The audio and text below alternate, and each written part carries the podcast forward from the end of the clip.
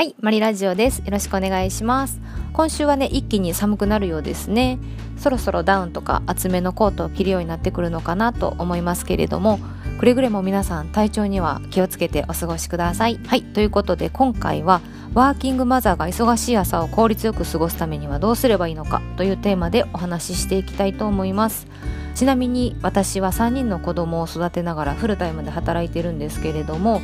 あの、まあ、職場が自転車で、えーと、家から10分の距離なので、まあ、通勤には時間がかからないんですけれども、まあ、それでもねやっぱり朝はバタバタしていました、まあ、それでいろいろ今まで何年もかけて工夫してやってきましてやっと最近形が固まってきてすごく生活が楽になってきましたのでそのお話もしたいと思います。はい。まずですね私の朝のスケジュールをお伝えしたいと思うんですけれどもまず6時40分ぐらいに起きて出発するのが8時半になります。出発の2時間前ぐらいに起きるっていう感じですね。で、えー、6時40分に起床して自分の簡単な身支度を済ませます。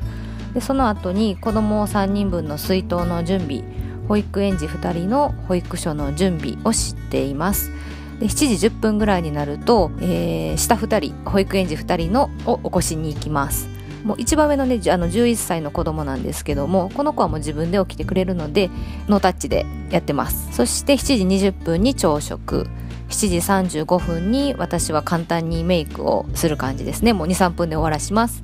で7時40分ぐらいから朝食の食器の片付けとか夕食用に炊飯器をセット。あとは長女に忘れ物がないか声がけをして見送りをします。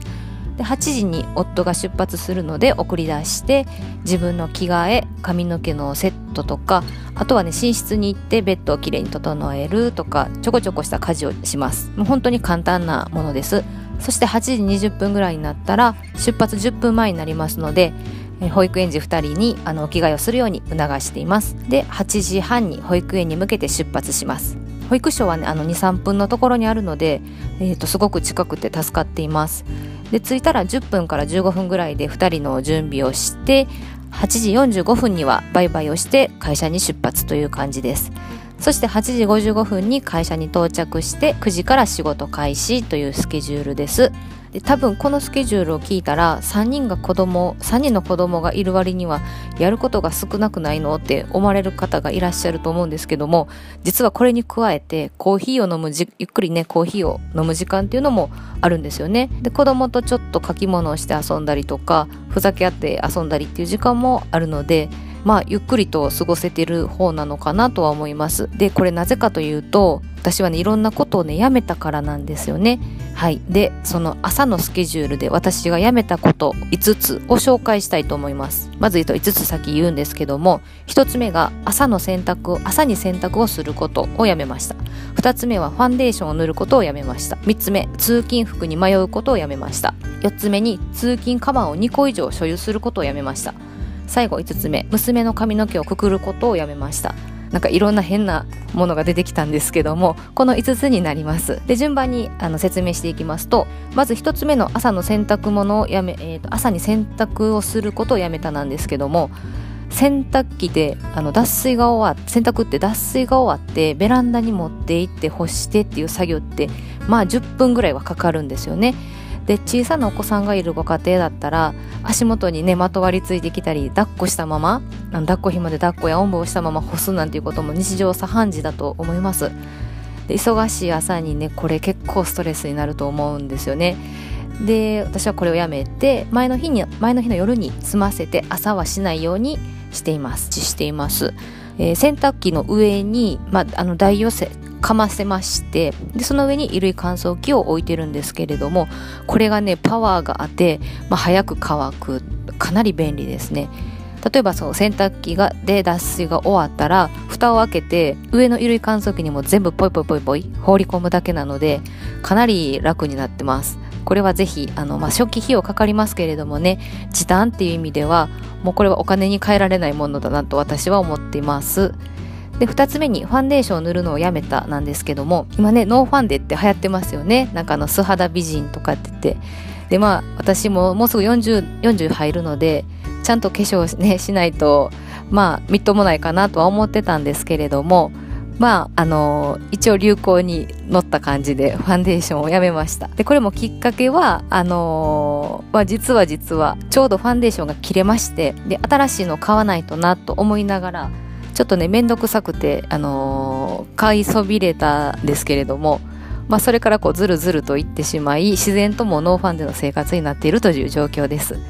ただ今はマスク生活なんでこれがね意外と楽で節約にもなってるからいいかなと思ってます。メイクの工程ってね一つ減るだけでも時間短縮になるので、まあ、勇気のある方はファンデーション塗るのをやめてみてはいかがでしょうか。はい。3つ目に、えー、通勤服に迷うことをやめたなんですけども皆さんね毎朝服って悩まれませんか？なんかね一度着てみたもののなんか合わなくって着替えたりとかこれいつ着たかなとかなんかちょっとでも頭を悩ませる瞬間って毎朝ありますよね。で私はねこれもやめました。で事務職なのでオフィスカジュアルなんですけれどもでね、えっと、以前は集合勤務で毎日ほぼ違うコーディネートで出勤していたんですよね。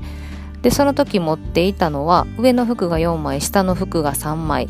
で計7枚でこれをぐるぐるぐるぐる回してたんですがただねちょっと持ちすぎというかあのー、まあ絶対悩むんですよ。これはいつ来たかなこれとこれって合うかなとかね。そういう時間が絶対発生するんですよね。でまあこれでこの時間って無駄だなっていうのを思いましてでちょっと服を減らしました。上の服を2枚下の服を2枚で計4枚、まあ、4パターンになるんですけどもこれをねこれで集合をちょっとまあ乗り切ってる感じです、まあ、要は清潔に見えればいいかなと思うのでまあ同じような服着てるなっていう印象はあるかもしれないんですけどもうそこは割り切ってます。で服の量が減るのでねクレあのクローゼットがすっきりしますし朝も悩む必要がないというか悩むね数がないのでも悩む必要がないですよねはい、次4つ目。通勤カバンを、えー、2つ以上所有することをやめたなんですけども、これも、まあ、洋服に合わせて、今日はこのカバンで行こうとか、まあ多分そういう、あの、カバンをね、何個か持ってたらそういうことになってくると思うんですけれども、これはですね、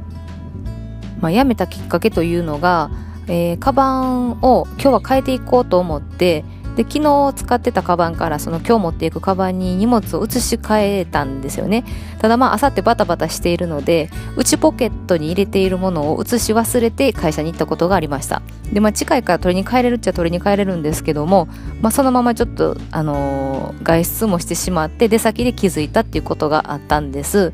でまあね名刺とかちょっとした小物を忘れたんですけどもまあそんこんなことになるんだったらもう1個のカバンで毎日同じものを持っていくっていうのがいいのかなと思ってやめました。でもシンプルなね黒のカバンを使ってるんですけれどももう古くなってきたらすぐに買い替えるっていうようにしています。小物もねあの持たないっていうことであの、まあ、選ばなくて済みますしすごく頭がねすっきりしあのするので物はやっぱり少ない方がいいですね。はい最後に娘の髪の毛をくくるのはやめくくるのをやめた。なんですけどこれはあのくくってあげないという意味ではなくて朝の忙しい時間に家の中ではくくらないっていうことにしました。でそれまではあの、まあ、くくくくってあげるよって言ってくくるんですけども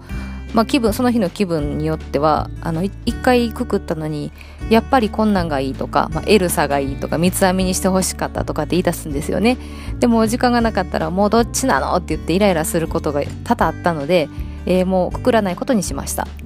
でどうしたかっていうと、まあ、保育所に行ったらあのそれぞれあの、まあ、娘専用のボックスがあるんですけれどもそこにヘアゴムをいくつかストックしておいてで保育所のお部屋に入ってから髪の毛を結ぶようにしています。保育所に着いてからくくる方があの娘もね早くお友達と遊びたいので意外と髪の毛はもうちょっとどうでもよかったりしてるんですよね。なので一発 OK もらえるのでこれはあのかなり時間が短縮できて助かってます。あとおまけなんですけどもえっ、ー、とね私が家事の中でやめたこととしてまあ、今さっきまでお話ししてきたのは朝のスケジュールの中でやめたことなんですよね。ただそれ以外のところでやめたのもあってちょっと一つお話ししたいんですけど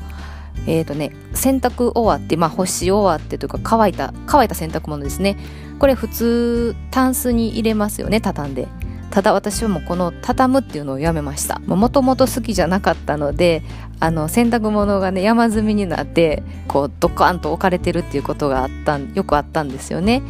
で、まあ、仕方なくその山を毎回毎回片付けてたんですけどももう思い切ってやめてみることにしてでもう畳まずにそれぞれのボックスに、まあ、子供たちとか主人とかですねポイポイポイポイね投げて入れていくことにしました。で、まあ、最初はね見た目的にどうなのかなとか教育としてこれはどうかなって思ってたんですけども意外と子供はすんなり受け入れてくれましてでその中からも自分が着ていく服っていうのを選んでくれています。何よりあの私のストレスがかなり減りましたのでこれはやってよかったなと思います。で畳まないっていうことで言ったらあのハンガーでねるして、まあ、洗濯物を干してそのままクローゼットにもガッとこう引っ掛けて畳まないっていうのをやってらっしゃる方も結構いますよね。そういうのもすごくおすすめだなと思います。はいここまでお話ししてきましたけれどもいかがでしょうか？もう今度そんなんやってるよっていう方もいればねなるほどと参考になった方もいらっしゃるかなと思います。もうもし朝ね忙しくても本当に毎日大変だっていうお母さんはね是非やめてみるっていうことをあのー、工夫してやっていただいたらいいかなと思います。もう自分がね楽になれるような方法をぜひ見つけてください。特にね朝はもうバタバタしてこう子供たちとねバイバイしたと思う会社までの道のりを急いでしまうと交通事故のね危険性もありますのでできるだけ朝は少しの余裕があるようにちょっと生活ね工夫してみてください。それでは今回のマリラジオはこの辺で終わりたいと思います。ぜひ購読ボタンを押していただいてこれからも聞いていただけると嬉しいです。あとねブログも書いてますのでぜひそちらもご覧ください。なんかここであの話している内容も詳しく書いてたりするしますのでぜひそちらも読んでいただけたら嬉しいです。概要欄にリンクを貼っておきますのでよろしくお願いします。それではマリラジオまた次回お会いしましょう。